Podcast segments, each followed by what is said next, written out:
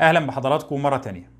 في الفيديوهات اللي فاتت إحنا اتعرفنا مع بعض على مسيرة الثورة الفرنسية من بدايات اندلاع الشرارة الأولى للثورة ولحد ما وصلنا لمرحلة إسقاط النظام الملكي وإعلان الجمهورية الفرنسية. وفي الفيديو الأخير إحنا ناقشنا مع بعض إزاي حزب الجبل قدر يسيطر على السلطة وعلى الحياة السياسية في فرنسا بزعامة روبسبيير ومعاه دانتون والداعم الإعلامي بتاعهم مارا. النهارده إن شاء الله هنكمل كلامنا علشان نتعرف على إيه اللي حصل لأقوى ثلاث رجال في فرنسا. خليكم معانا علشان نتعرف مع بعض على فرنسا في عهد الإرهاب. يوم 2 يونيو سنة 1793 الجماهير في باريس بزعامة روبسبيير بتنجح في القبض على 22 عضو من أعضاء المؤتمر الوطني من قيادات الجيرونديين. وبعد القبض على ال 22 عضو دول انتهت السيطرة الفعلية بتاعة الجيرونديين على الحياة السياسية في فرنسا. وبقى المتحكم الأساسي في الحياة السياسية في فرنسا هو حزب الجبل بزعامة روبسبيير. وإلى جانبه كان عندنا دانتون. وجنبهم هما الاثنين كان عندنا مارا. مارا ما كانش عضو في حزب الجبل ولكنه كان أهم الداعمين له من خلال المقالات اللي بيكتبها في الصحف واللي بتحشد الجماهير في باريس ورا حزب الجبل. بعد الأحداث دي مارا كان مريض جدا والمرض بتاعه بدأ يتفاقم. مارا كان عنده مرض جلدي المرض ده كان بيخلي فيه قرح تظهر عنده في الجلد. القرح دي كانت مؤلمة جدا له وما كانش بيستريح إلا لو حطها تحت المية أو صب عليها مية. ومع زيادة القرح اللي كانت منتشرة في جسمه دي وزيادة المرض الجلدي بتاعه كان مضطر إن هو يخلي القرح دي ويخلي جلده تحت المية أغلب الوقت. وعلشان كده مرة جاب بانيو كبير حطه عنده في البيت وبقى قاعد فيه ومليه ميه. ومن البانيو بتاعه ده بدأ يكتب رسائل ويقابل ناس ويعمل لقاءات ويبعت خطابات للمؤتمر الوطني. لكن اعتزل الذهاب للمؤتمر الوطني لأنه ما كانش يقدر يخرج من بيته. في الوقت ده كان في ناس كتير جدا في فرنسا قلقانين من اللي بيحصل في باريس وشايفين إن الثورة بتتخذ اتجاه أكثر دموية. الناس دول كان في منهم عدد كبير جدا شايف إن مارا مسؤول بشكل مباشر عن مذابح سبتمبر لأن هو اللي حرض الجماهير على قتل أعداء الثورة المزعومين. وبالتالي لما حزب الجبل سيطر على الحياة السياسية في فرنسا بعد 2 يونيو الناس دول كانوا خايفين إن الثورة تتجه لاتجاه أكثر دموية. لأنه خلاص مارا دلوقتي هو وروبسبيير ودانتون بقوا مسيطرين على الثورة.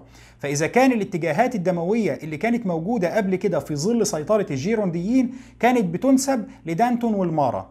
طيب دلوقتي بعد ما بقى هم المتحكمين في الحياة السياسية في فرنسا الوضع هيبقى عامل إزاي؟ واحدة من الناس اللي كانوا مؤمنين إن مارا شخص خطر جدا وإنه يجب إيقافه عند حده كانت شابة فرنسية اسمها شارلوت كوردي. شارلوت كوردي كانت شابة فرنسية عمرها تقريبا 24 سنة، كانت من مقاطعة نورماندي في فرنسا. شارلوت كانت مقتنعة إن مارا مسؤول بشكل مباشر عن مذابح سبتمبر، وكانت شايفة إنه الحياة السياسية في فرنسا هتصبح أكثر دموية ما دام مارا ما زال موجود وما زال بيوجه الإعلام الفرنسي. ومع الحماس الثوري اللي كان موجود في فرنسا في المرحلة دي ومع التقلبات الكبيرة اللي كانت موجودة شارلوت بتشوف إنه لازم حد يتحرك ويضع حد لحياة مارا. شارلوت بتقرر إن هي اللي هتكون مسؤولة عن الخطوة دي وإن هي اللي هتقتل مارا.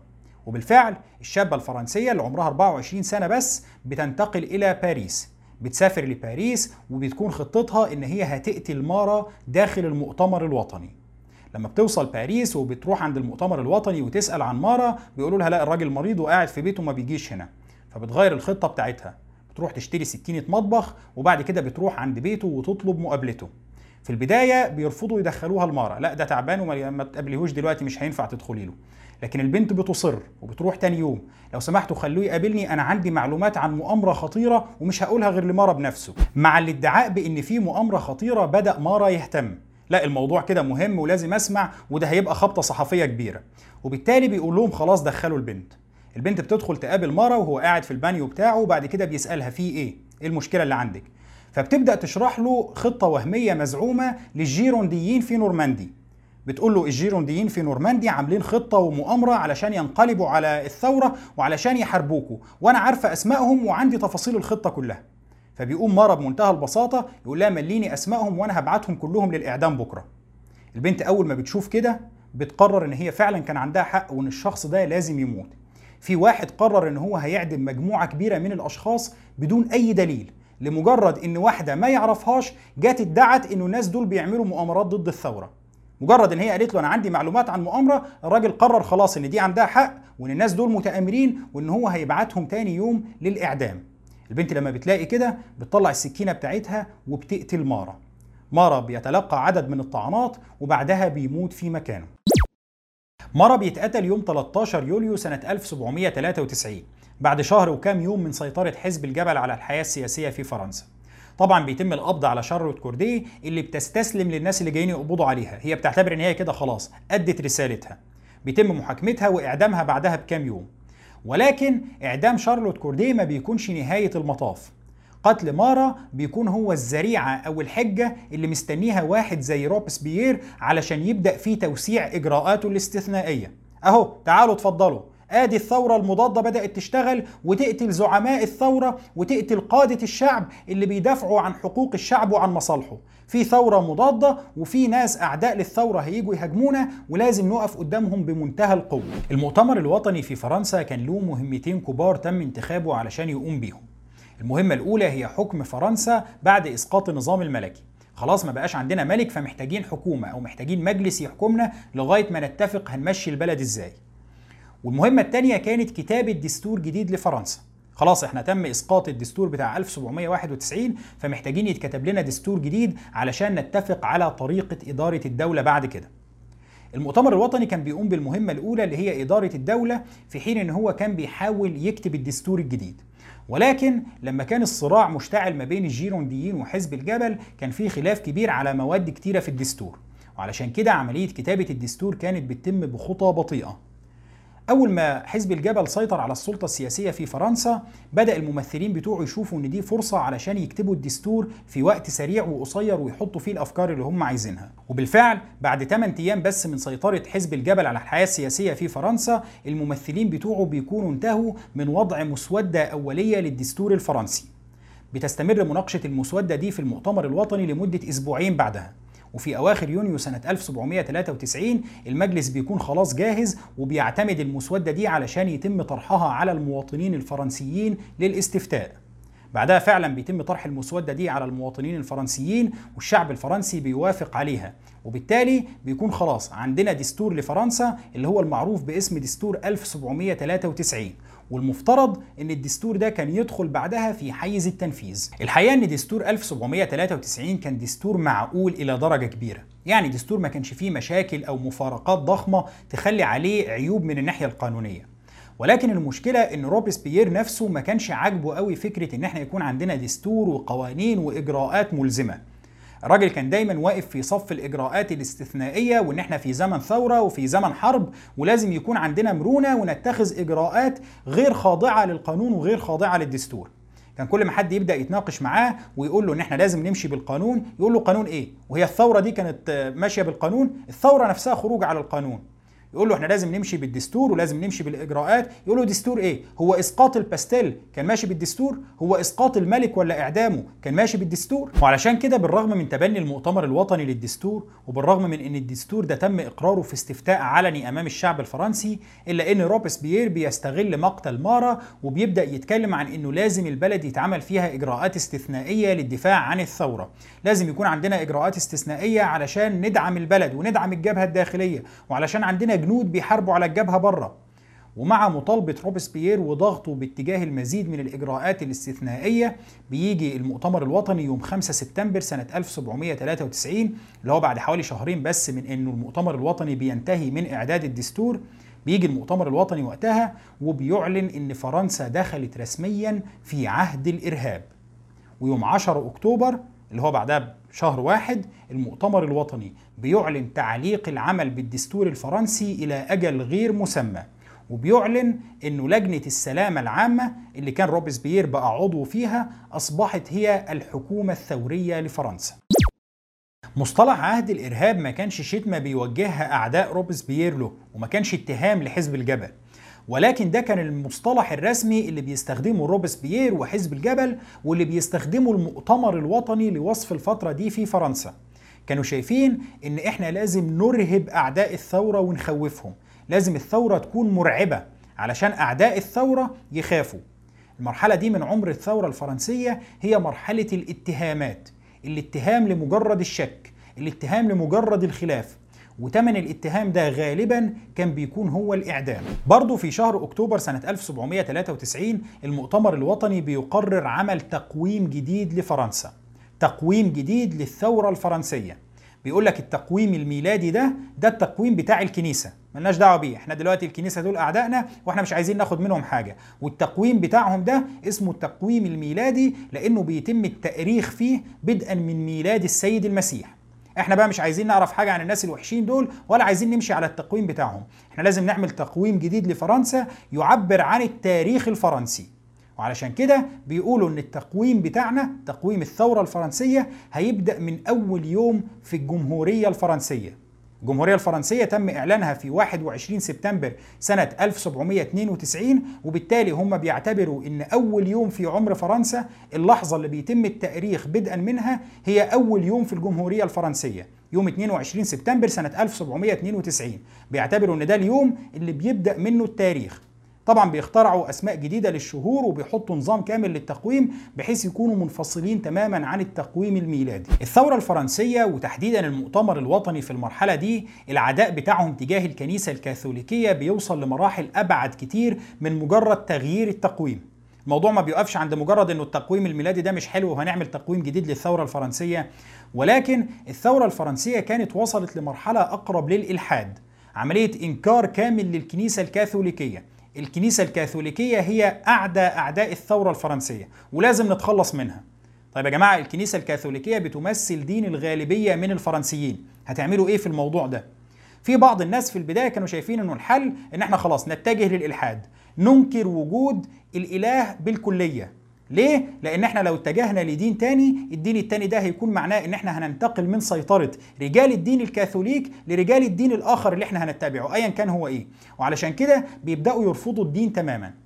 بعد فترة من بداية الثورة بيكون ده اتجاه غريب. يعني عملية إن مجتمع كامل يتحول للإلحاد في الوقت ده كانت فكرة يعني صعبة شوية. وعلشان كده بدأ الفرنسيين أو بدأ بعض الناس في المؤتمر الوطني وكان منهم روبسبيير يبدأوا يتجهوا اتجاه آخر. الاتجاه الثاني ده هي انهم بيقولوا خلاص إحنا مش هنبقى ملحدين ولكن إحنا هنعترف بوجود قوة عليا أو بوجود نوع من الإله أو شيء أقرب للإله. ولكن إحنا مش هنعبد الإله بتاع الكنيسة الكاثوليكية ده إحنا هيبقى عندنا إله بتاع الثورة الفرنسية. زي ما عندنا تقويم للثورة هيبقى عندنا الإله اللي هيعبده الفرنسيين. الإله ده أو العبادة بتاعتهم دي بيسموها عبادة الكائن الأسمى. بتكون شيء أقرب لعبادة الطبيعة بدون كهنة وبدون رجال دين. نوع أقرب للممارسات البدائية للدين. شهر أكتوبر سنة 1793 برضه بيكون شهر نشاط كبير جدا للمحاكم الثورية. المحاكم الثورية بتاعت الثورة الفرنسية بتنشط في الشهر ده لمحاكمة أعداء الثورة من الملكيين والجيرونديين بيتم محاكمة عدد من الملكيين وإعدامهم وبيتم محاكمة عدد من الجيرونديين اللي هم الأعضاء اللي كان تم القبض عليهم في شهر يونيو. بيتم محاكمتهم في شهر أكتوبر وإعدامهم. لكن أهم راس بتطير في شهر أكتوبر بتكون هي راس الملكة ماري أنطوانيت اللي كانت في السجن بقالها عشر شهور بعد إعدام جوزها. بيتم محاكمتها وإعدامها في شهر أكتوبر سنة 1793 بيتبقى بس ابنها الصغير في السجن اللي بيموت فيما بعد بسبب مرضه. طبعا كل الإعدامات اللي إحنا بنتكلم عنها دي بتتم باستخدام الأداة الرسمية للإعدام في فرنسا ما بعد الثورة اللي هي المقصلة. المقصلة هي أداة للإعدام بيتم اقتراح استخدامها لأول مرة على إيد طبيب فرنسي اسمه الدكتور جيوتين. دكتور جيوتين كان طبيب وكان ممثل عن طبقة العامة في مجلس الطبقات أو في الجمعية الوطنية. الراجل كان ليه دور مهم في بدايات الثورة الفرنسية لأن هو اللي اقترح أن الجمعية الوطنية تنقل الاجتماع بتاعها لملعب التنس في اجتماع ملعب التنس الشهير اللي كان بداية الشقاق ما بين الملك وما بين ممثلي العامة في الجمعية الوطنية.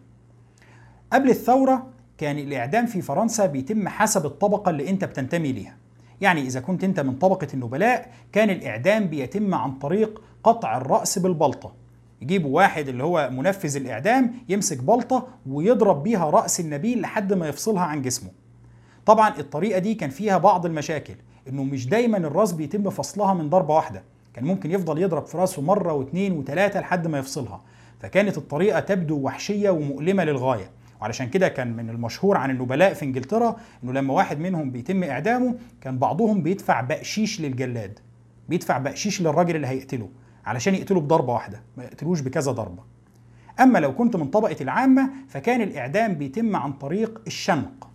ولكن المشكلة في الشنق إن هو أولا بياخد وقت طويل ثانيا ممكن يفشل لو الحبل اتقطع مثلا أو حصل أي مشكلة فيه.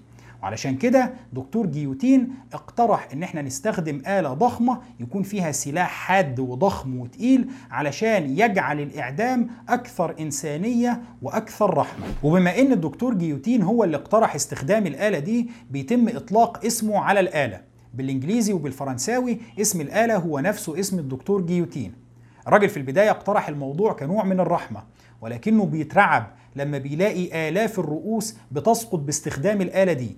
وبيتضايق جدا لما بيلاقي إن اسمه بقى ملتصق بالآلة دي للأبد.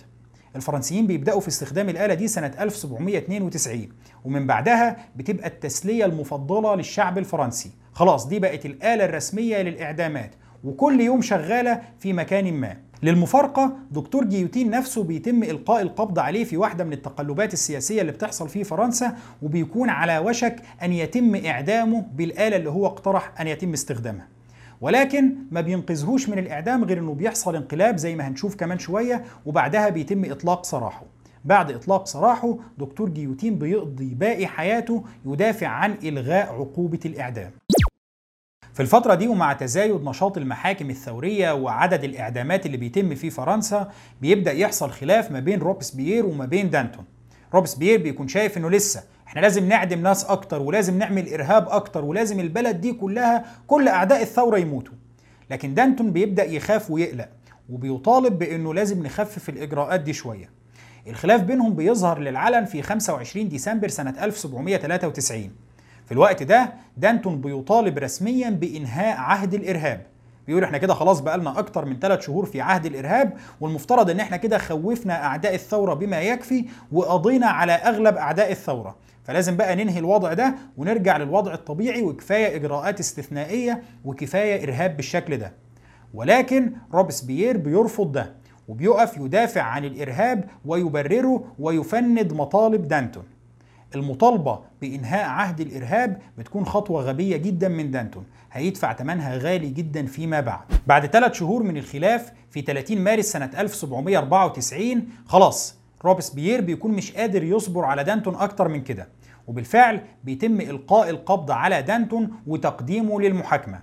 المؤتمر الوطني لما بيعرف الناس بيتضايقوا جدا وبيبقى فيه بوادر ثورة في المؤتمر. إزاي يتم إلقاء القبض على شخصية بحجم دانتون؟ وهنا بمجرد ما بعض النواب بيبدأوا يتكلموا روبسبيير بيقف ويقول لهم بمنتهى الحزم إنه اللي يدافع عن الخيانة يبقى خاين. الناس بتخاف وتسكت وتحس إن اللي هيتكلم دفاعا عن دانتون ممكن يتاخد في الرجلين فبيسكتوا. وبعد كده بيقوم واحد من النواب ويقول طيب خلاص إحنا ما فيش عندنا مشكلة في محاكمة دانتون ولكن هاتوا المؤتمر الوطني هو اللي يحاكمه. هنا روبسبير بيتدخل مرة تانية ويقول لهم لا إحنا عندنا محاكم ثورية والقانون بيقول إن المحاكم هي اللي تحاكم الناس مش المؤتمر الوطني. ولا أنتم مش عايزين تمشوا على القانون؟ مين اللي يجرؤ على مخالفة القوانين؟ دلوقتي روبسبيير اللي هو العدو الأكبر للقوانين وصاحب الفضل الأكبر في وضع إجراءات استثنائية في كل شيء في فرنسا بيدافع عن سيادة القانون. النواب بيفهموا إنه خلاص الحكم صدر على دانتون وإن اللي هيقف ويدافع عن دانتون هيموت معاه. وعلشان كده كله بيسكت وبالفعل في 2 أبريل بيتم محاكمة دانتون وإعدامه. في الشهرين اللي بعد كده الكل في فرنسا بيكون مرعوب من روبسبيير وفي نفس الوقت الكل بيكون فاقد الثقة فيه. روبسبيير بيتحول لكلب مسعور اللي بيزود من حرج موقفه هو إنه الجيوش الفرنسية بتقدر تحقق انتصار كبير جدا في معركة اسمها معركة فلوروس.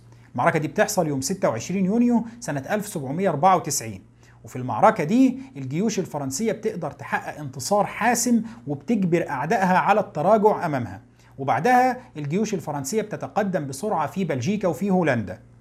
المفترض إن انتصار زي ده كان يتحسب انتصار لروبسبيير يعني في الظروف الطبيعية الجيوش الفرنسية اللي كانت منهزمة قبل كده بدأت تنتصر أهو. طيب المفترض الفضل ده ينسب للقائد اللي بفضل قيادته وبفضل سيطرته على الجبهة الداخلية وتوجيهاته للقوات العسكرية في الخارج قدر إن هو يحقق النصر ويحول الهزيمة الكبيرة دي لانتصار. ولكن مش ده اللي بيحصل. الناس في فرنسا بيكونوا فاقدين الثقة في روبسبيير وبيكونوا خلاص زهقوا من الرعب اللي هم عايشين فيه. وعلشان كده بمجرد الجيوش الفرنسية ما بتحقق الانتصار بدل ما يدوا الفضل وينسبوا الفضل في ده لروبسبيير لا بيبدأ المؤتمر الوطني وبيبدأ الناس في الشارع الباريسي يناقشوا إنه مش كفاية إجراءات استثنائية بقى كده. خلاص إحنا استحملنا كتير والبلد استحملت كتير جدا وكان في إعدامات وإجراءات استثنائية. كل ده كان الهدف منه إنه نحمي البلد من الانهيار. إحنا عندنا جبهة داخلية كان فيها مشاكل وصراعات وعندنا جبهة خارجية كانت على وشك الانهيار وفرنسا كان ممكن تخضع للاحتلال. خلاص دلوقتي الجبهة الداخلية بقى فيها تماسك وقضينا على أعداء الثورة والجبهة الخارجية انتصرنا فيها. كفاية بقى رعب لغايه كده. الفترة من بداية عهد الإرهاب لحد نهايته اللي هي فترة أقل من سنة بيتم الحكم فيها على 17 ألف إنسان تقريبا بالإعدام. ده بخلاف آلاف الإعدامات اللي تمت بدون محاكمات. العدد الفعلي للقتلى غير معروف لكنه عدد يقدر بعشرات الآلاف. الفكرة مش بس في عدد القتلى ولكن كمان في نوعية القتلى. روبسبيير بعد ما بيتم قتل دانتون بيكتسب السمعة الوحشية إنه ملوش عزيز وما عندوش خطوط حمراء. الراجل بيقتل أهم شركائه في السيطرة على الساحة السياسية في فرنسا والقضاء على الجيرونديين. وبالتالي كل الناس بيكونوا شايفين إن روبسبيير ملوش أمان. وإن المتحالف معاه هيتقتل بكرة. وعلشان كده الناس بيكونوا مستعدين للتحالف ضده. على الجانب الآخر روبسبيير كان نموذج ساذج من القادة. يعني الراجل ما كانش بيحاول يبني دولة ويمسك فيها منصب مهم أو يتولى منصب أو مكان معين. لا الراجل ما كانش عايز يعمل نظام حكم متماسك ومستقر. وإنما كان عاجبه الوضع الهلامي اللي موجود ده الوضع اللي ما فيش فيه حدود أو صلاحيات معروفة لسلطة كل واحد. الراجل كان معتمد ببساطة على سلطة الجماهير وما كانش عايز إن هو يمد إيده وينتزع السلطات علشان من الناس ما يقولوش إن الراجل ده بتاع سلطة وإن الراجل ده كان بيجري من البداية ورا مناصب. ولكن كان عايز الوضع الهلامي ده يفضل قائم في باريس وفي فرنسا أطول فترة ممكنة اعتمادا على إنه الجماهير هي المسيطرة وأنا المسيطر على الجماهير. ولكن في النهاية الجماهير دي بتزهق وده اللي حصل. الجماهير المتعطشة للدماء زهقت. وخلاص بقى كفاية كده. في الفترة دي بينتشر كاريكاتير في فرنسا. الكاريكاتير ده مرسوم فيه روبسبيير بعد ما قتل كل الناس في فرنسا. فكرة الكاريكاتير إن روبسبيير بعد ما موت كل الناس اللي في فرنسا راح علشان يموت الجلاد اللي بينفذ أحكام الإعدام. خلاص ما بقاش باقي غيرهم هما الاثنين في فرنسا فقرر إن هو هيموت الجلاد هو كمان. فكرة الكاريكاتير نفسها بتعبر عن إن إزاي الناس في فرنسا كانوا شايفين إن روبسبيير هو المسؤول المباشر عن أحكام الإعدام دي كلها وعن إن إزاي الناس كانوا زهقوا من الموضوع ده. روبسبيير بيبدأ يحس بالنبرة دي عند الناس وبتبدأ تضايقه جدا. الراجل كان متخيل إنه بعد اللي هو عمله ده هيتشال على الأعناق ويبقى هو بطل الجمهورية الفرنسية. ولكن الحقيقة إنه تحت ضغط الهجوم ده بيبدأ يتخبط ويتخذ إجراءات وقرارات غريبة. روبسبيير بيبدأ يحس إنه الناس ناكرين للجميل وإن محدش مقدر مجهوداته وبيبدأ يشتكي من إنه كل الناس بيحملوه كل الأخطاء ومحدش بينسب له الفضل في أي حاجة. بيتحول لشخصية عصبية جدا وفي أي اجتماع بيحضره بيحاول يفرض وجهة نظره على الناس. في واحد من الاجتماعات دول واحد اعترض على حاجة روبسبيير قالها. قام قام بمنتهى البساطة وخرج وقفل الباب وراه وقال لهم وروني هتمشوا فرنسا من غير إزاي. الراجل كان متخيل إن فرنسا مستحيل تمشي من غيره. عموما روبسبيير بيزداد التخبط بتاعه في الفترة دي وبيزداد الضغط عليه ومع زيادة الضغط بيبدأ يصطدم مع ناس جوه المؤتمر الوطني. واحدة من الصدامات دي بتكون صدام ما بين لجنة السلامة العامة اللي هو كان عضو فيها واللي كانت تعتبر الحكومة الفعلية وبين لجنة اسمها لجنة الأمن العام. لجنة الأمن العام كان ليها بعض الصلاحيات واللي متداخلة مع صلاحيات لجنة السلامة العامة. اللي حصل إن روبسبيير كان شايف إنه لازم يضم لجنة الأمن العام تحت سلطته تحت سلطة لجنة السلامة العامة. بيحصل نقاش وشد وجذب ما بين الأعضاء وفي النقاشات دي روبسبيير بيقف يقول خطاب مدته ساعتين أمام المؤتمر الوطني. في الخطاب ده بيبدأ يشتكي من إنه الناس بتظلمه ومن إنه ملوش أصدقاء وإنه مفيش حد واقف في صفه وإن هم بيحملوه كل الأخطاء.